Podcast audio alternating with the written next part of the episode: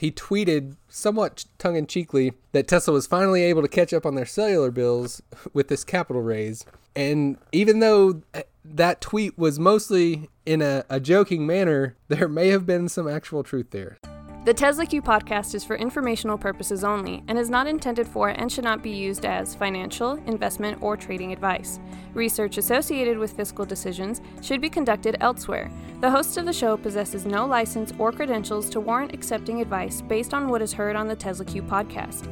Additionally, even though the host and guests may hold positions in companies discussed on the show, they don't have insights into the next time step of the simulation. Therefore, do not make any financial decisions based on the contents of this podcast. Hello and welcome to episode number thirty of the Tesla Q podcast. This episode is mostly going to focus on the recent capital raise by Tesla, and we'll mention the fact that despite the headline two percent coupon rate for the convertible bond, the actual rate is much closer to eight point five percent. So I'm going to talk about that a lot. Remember, if you want to contribute to the podcast, you can go to patreon.com slash Tesla Q podcast and become a, a monthly contributor, or you can make a one-time contribution at the Square Cash app, uh, and you can search for Tesla Q podcast on that app, or you can go to cash.me slash Tesla Q podcast. If you want some shorty merchandise, go to evacuation boy dot com. Earlier this week, there was a very good podcast episode on the Hidden Forces podcast, which featured Tesla Charts with his unscrambled voice, along with Ed McCabe, both of whom have been guests on this show.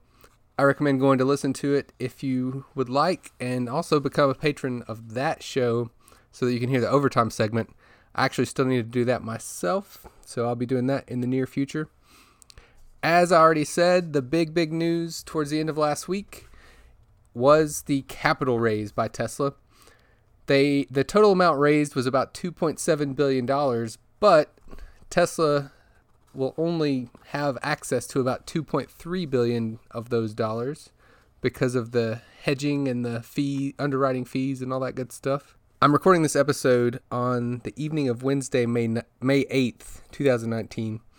So the the capital raise pushed Tesla's share price up on Thursday and Friday of last week, and shares closed the week at about two fifty-five.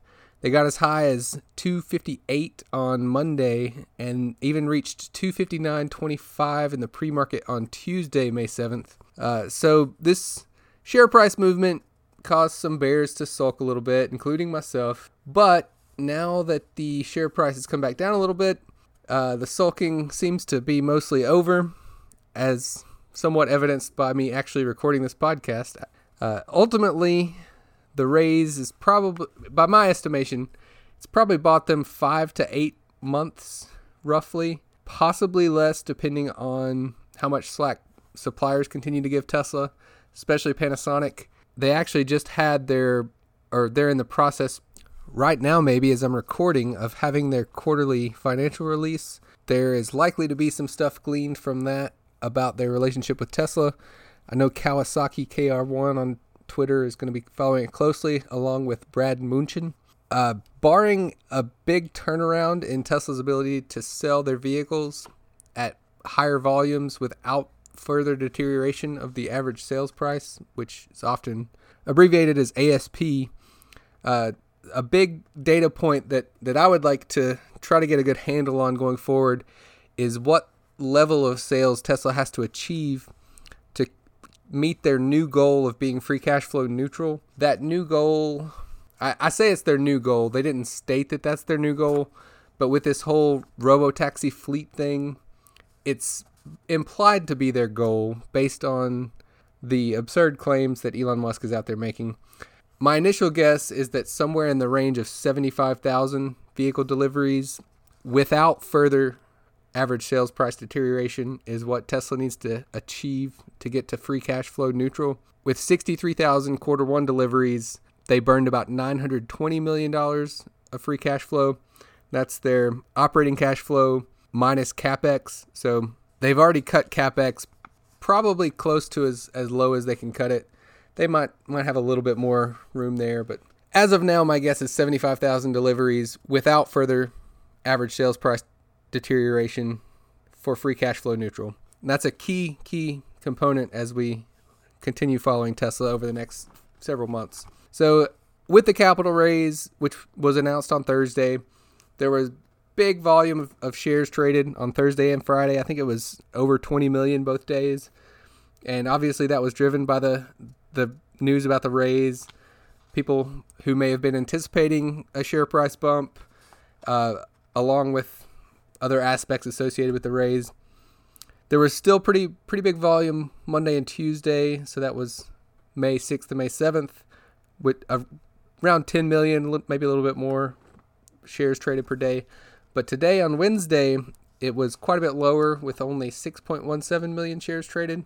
And as of today, the closing price ended up at two forty-four eighty-four, and in the after hours it actually got down below two forty-four. I think the final sales price at eight p.m. today was two forty-three thirty. So we'll see where it goes from here. Over the weekend with the the share price bump on Thursday and Friday, I was actually feeling a little bit blue about the whole Tesla situation. Uh, obviously, can't raise, can't leave was the can't raise part of that meme that Tesla Charts had been talking about for a while proved to be untrue. Uh, I even went so far as to think about my oppor- my own opportunity costs of all the, the theta that I've burned with Tesla puts. And if I hadn't sold some shares of some other stocks, how much those positions might have gone up. They would have done pretty well, uh, so which in a way is disheartening because the share price over the the past five months for Tesla has showed very clearly that Tesla Q is trending in the right direction. So even being right, you still might not necessarily make money on a position because timing is very difficult. And if you use a an improper strategy, of course, you can mess things up as well. So uh, a couple of the, just for an, five examples of, of shares of companies that I've sold over the last several months, Uh, are Mercado Libre, Apple, Ubiquiti Networks, Shopify, and Square. So of those five, three of them have performed incredibly since I lightened them, and that's Ubiquiti, Mercado Libre, and Shopify, which I had no way of knowing that they would perform so amazingly. But I didn't actually go so far as to actually calculate my opportunity cost, assuming I had held on to shares of those companies rather than Uh, increasing my Tesla positions, but uh, I did strongly consider it. But then on Sunday night, Donald Trump tweeted about the, the China tariffs, and that sent futures down. So that aided me in not actually following through with that exercise, which may or may not have been a good exercise. I, I may revisit it at some point, but not this week. With the capital raise, the best threads that I saw on Twitter over the weekend were the threads that talked about just how much Tesla is actually paying with this capital raise as far as an effective interest rate, quote unquote. The first really good one that I saw was from Justin, who's at Trumpery forty-five on Twitter. And he had a, a just a quick spreadsheet that laid out some of the aspects of the, the raise and how the numbers worked out. There were also some good ones over the weekend from Investigator and from Drink the Coffee two. Uh, Drink the Coffee two has a Mike Ditka avatar, so uh, if you think back to that S N L sketch and think of Ditka, that's what I think of when I see Drink the Coffee two on Twitter. But uh, Investigator actually put together a table with some of Tesla's prior convertibles and compared the effective yield of those deals to this latest deal. There was a convertible in twenty thirteen that had an effective yield of eight percent. There were two in twenty fourteen. The first one, I think, was six point six percent. The second one was six percent. A two thousand seventeen convertible had an effective yield of seven point six percent. And this latest one, which was just announced Thursday, May second, had an effective yield of eight point five percent.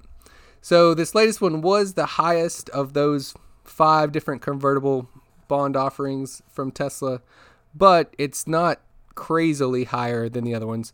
Ironically enough, or not at all ironically, that eight point five percent effective percent is very close to the current yield on the twenty twenty-five Tesla bonds that had an initial yield of five point three percent, but have been trading at around eighty-five dollars to Par would be one hundred dollars, of course.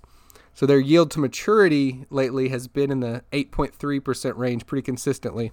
So that effective yield, just for a little more background, that was mostly due to the options hedging that Tesla used with this convertible offering. So they bought some three hundred nine dollars calls and sold some six hundred seven dollars calls, and the net cost of that transaction was about two hundred sixty million dollars for Tesla. Uh, B. Graham Disciple on Twitter actually used some of the numbers from this convertible bond offering and plugged them into a mortgage A P R calculator and got a value of eight point four percent, which lined up almost almost exactly with what Investigator calculated of eight point five percent. So eight point four, eight point five, somewhere in that range is what Tesla's effective interest rate was with this latest raise. So the headline number, which you probably saw a lot of places, was two percent, but the actual effective yield with that two hundred sixty million dollars plus upfront payment for the hedging made it effectively over eight percent for Tesla's cost of capital. There was actually a filing this morning, May eighth, that included pricing, which actually lined up exactly, basically, with the original tweet from Justin, uh, which came out over the weekend, on I think on Saturday, May fourth, if I'm not mistaken. So basically showed a spot-on cost estimate for the three hundred nine dollars calls that Tesla bought as part of their hedge. So Thursday was the day that that deal was announced, and as of late in that day on Thursday, there were some whispers that the equity portion may have not been fully subscribed at that point. Uh, the official pricing of two hundred forty-three dollars per share for the equity offering didn't come out until later that evening. And at some point during the day that day, there was a, an investor call. And apparently on the investor call, most all of the talk was about this robo-taxi strategy shift that Tesla's apparently going after. Uh, despite the fact that the prospectus for the offering didn't say anything about autonomy or robo-taxis or anything. So that was a little odd. When the news of the raise first came out in the morning on Thursday, it was announced that Elon Musk planned to purchase ten million dollars of the equity as part of that raise. Uh, but by the end of the day on Thursday, news came out that he was actually going to purchase twenty-five million dollars of the equity as part of the deal. I made a tweet that questioning whether that was just Elon being Elon and trying to show some confidence in Tesla, or whether maybe he needed to buy more of the the equity part just so that it was fully subscribed. I don't know what the answer to that is, but who knows. Uh, also, there's with the hedge that Tesla entered as part of the convertible bonds, uh, with With their purchase of those three hundred nine dollars calls, whoever sold those calls to Tesla likely purchased some Tesla shares. So whether they got them at that two forty-three offering price or whether they just bought shares on the open market, that did create at least a small temporary demand for some Tesla shares. So another little part of the raise to keep in mind. After the raise, Tesla Charts had put together a, a bullet list of some of his thoughts on the raise. So I'm, I'm just going to read through that right now.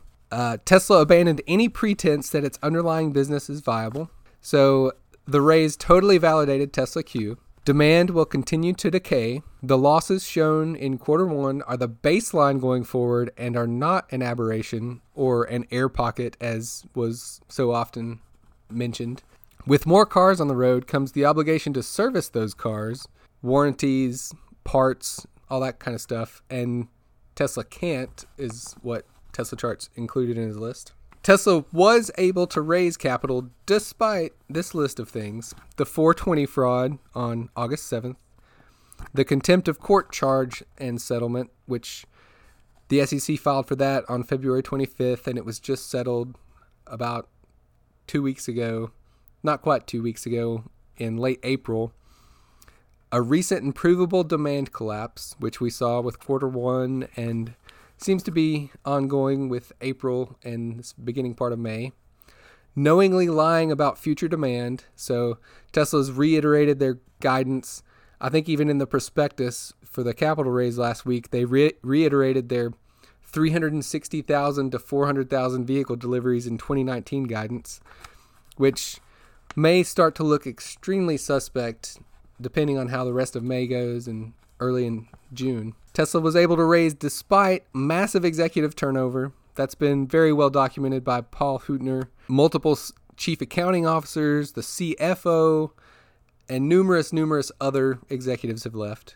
They were able to raise despite having a young, inexperienced, unknown, and deceptive C F O, Zach Kirkhorn, despite total diversion between the prospectus and the associated investor call, which I just mentioned a few minutes ago, uh, where the call mentioned the complete strategy shift to the robotaxi thing, which wasn't at all mentioned in the prospectus. They were able to raise capital despite refusing to disclose their order book and other crucial business metrics. They were able to raise despite multiple and major shifts in fundamental business strategies in recent months. So the price drop, store closures, Model Y reveal, the killing off of the thirty-five thousand dollars Model three unless you go to the store and ask for it and hold steady and don't get upsold to an S R Plus or an M R. The raise was done out of weakness, not strength. The stock was in the three one hundred seventy dollars per share range just five months ago, back in November, December of twenty eighteen. It appears that filling the equity tranche was difficult, which I mentioned just a few minutes ago. The terms on the convert were decidedly worse than the previous terms. Now, after the Investigator spreadsheet was put together, the decidedly part of that maybe isn't as decided as, as before, but still eight point four to eight point five percent effective interest rate for the convertibles, not good. The amount raised was barely enough to postpone the inevitable reckoning. I've noted multiple times that the amount that Tesla got with this raise basically just matches up exactly with their working capital deficit. So their accounts payable minus their accounts receivable is right around two, as of March thirty-first, was right around two point two, two point three billion dollars, which is right about what they netted with this raise. So the conclusions that Tesla Charts wrote were that underwriters will underwrite anything. Obviously, they get fees, so why wouldn't they? Other than their possible legal risks and other things. Tesla has access to capital markets, albeit tenuously. Quarterly losses will continue in the five hundred million dollars to one billion dollars range indefinitely. And that, of course, is highly dependent on the actual sales figures each quarter. Future raises will be at lower prices and on ever worsening terms. So with my five to eight month estimate, that would line up with Tesla needing to raise capital again in the October, November, December timeframe of twenty nineteen. So that would also align with five hundred million to one billion dollars quarterly losses over the next few quarters. And if you can get big enough, quote, be a crook is a viable business model in today's market. So that's that's just kind of a sad, sad commentary on today's market that that could be the case. So if you want to read that list again, uh, go to Tesla Charts Twitter page, click on the media tab, and it should be on there. I think it was, I think he tweeted it on Saturday, May fourth. So if you scroll down to that, you can find it. But you just heard me read it off, so whatever you want to do.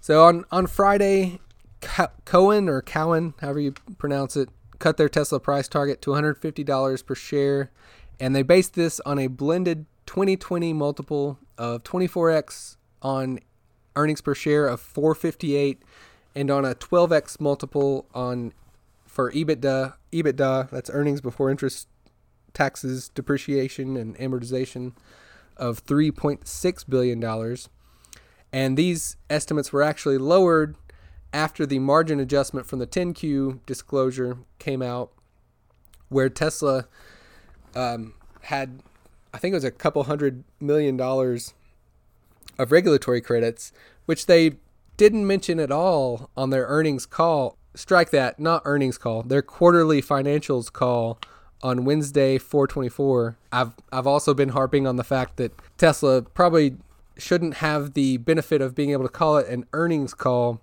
since basically every quarter, all but five quarters out of like forty-three or forty-eight or something as a public company, they have not had positive earnings. So that's just one of my little quirks that I've been harping on as the host of the Tesla Q Podcast. So yeah, so that price target got cut to one fifty, which at today's aftermarket closing price of two forty-three thirty, that's ninety-four dollars and thirty cents, ninety-three dollars and thirty cents lower than than that price. So just a, a, a reference point there.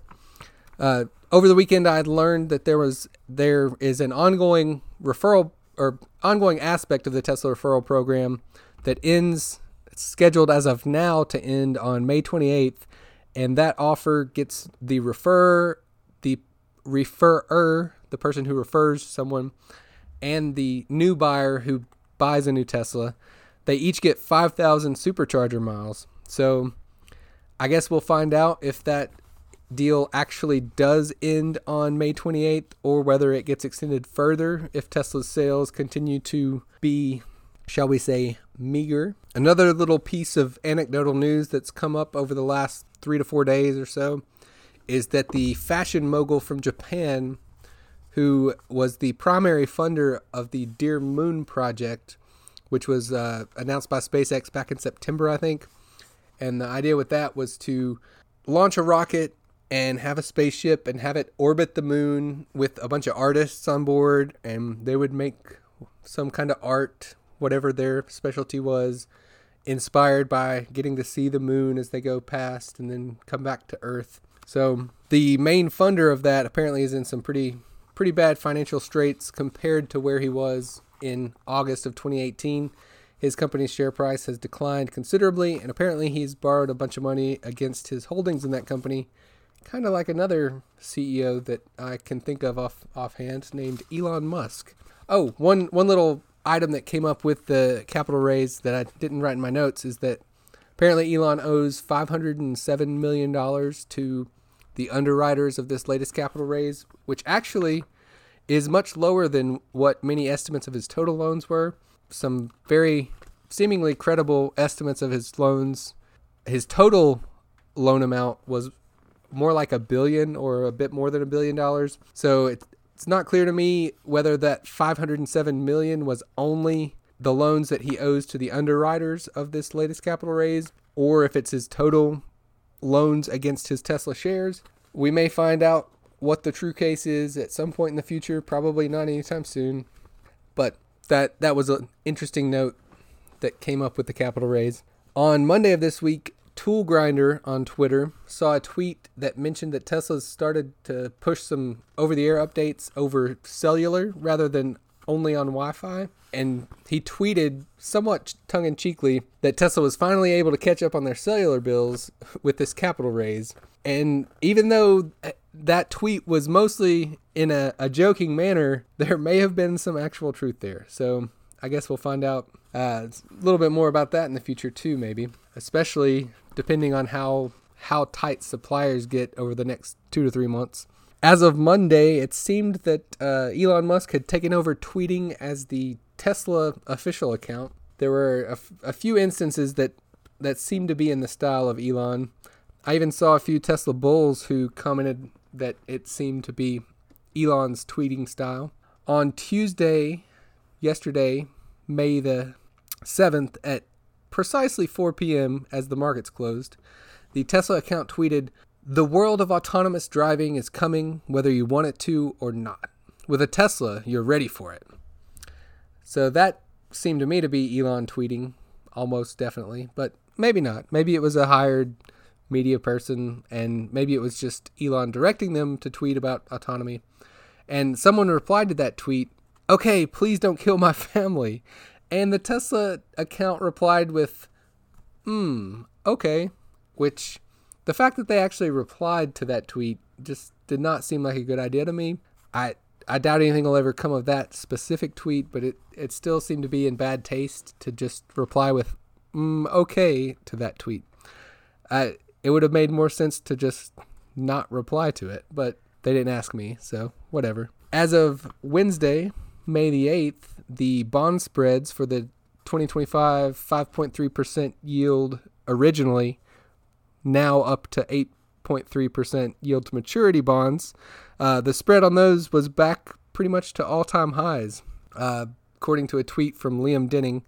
And if you'll recall, those are what I often refer to as the Ross bonds, in honor of the tweet and subsequent replies that Ross made back in, uh, I think it was later March, around March twenty-third or so. I may have actually, I think I still have that tweet pinned, uh, the, the tweet that Ross responded to. So if you want to see those replies and see why I call those the Ross bonds, check out my pinned tweet and the, the replies to that. Uh, also, news that came out today, in Norway, Tesla's reputational ranking has dropped from fourth to fifty-first, which I think might be last. I don't remember that for sure, but dropping from fourth to fifty-first kind of speaks for itself. A couple people tweeted that a big reason for this is that there are so many electric vehicle options in Norway that reliability is more and more of a key factor. And also, having an electric vehicle is less and less exclusive than in a place like the U S, where there's still uh, kind of a niche product and not too many people have them. But as more electric vehicles are coming to the U S and other large Tesla markets, they will have to face similar things in those markets. So reliability will continue to be a key factor in in determining Tesla's brand strength. So we'll see how that goes going forward. And also today, after the market close on Wednesday, May the eighth, Elon tweeted about leasing a Model three. And then he replied to his own tweet and followed it up saying, quote, "Even though lease cost is lower, I recommend purchase, as buyer retains upside value of car versus lease, where you have to give it back to Tesla." So I have substantial doubt that this tweet was pre-approved, as do many other members of Tesla Q Twitter, as it does have definite implications to the residual values of Tesla vehicles, which plays into their finances and accounting and everything, and of course to the, the lease pricing. Uh, but also there's two other aspects of this tweet that I think are of note. On one hand, a purchase is clearly better for Tesla's finances than a lease. So part of his reasoning for this tweet is probably to incentivize purchase over a lease, just because it's better for Tesla's finances. And on another hand, the claims about Tesla's vehicles being appreciating assets, though, is clearly absurd, according to everyone in Tesla Q Twitter and many, many other people who hadn't hadn't chimed in much on the Tesla Tesla saga until chiming in about that specific aspect. Uh, but the fact that Elon tweeted this, it, and the fact that it is actually part of the leasing terms and conditions that says that you don't have a, a purchase option at the end of the lease, it that is at least somewhat consistent in their messaging, that they somehow believe that it might be possible that their vehicles appreciate in value, even though that's absurd to so many people and not profound, but just simply absurd. At least it's somewhat consistent messaging by Tesla, I guess. So, as I mentioned briefly earlier, the last after hours trade at eight p.m. today was at two forty-three thirty. So, keep that in mind as you as we go forward and watch Tesla's share price. I'd like to thank everybody for listening, and we'll wrap up this thirtieth episode of the Tesla Q Podcast. Remember, if you want to become a patron, you can visit patreon.com slash TeslaQPodcast and become a monthly contributor. And if you want some shorty merchandise, you can go to evacuation boy dot com and get an awesome coffee mug or t-shirt or hat. Have a good one, everybody. Bye-bye.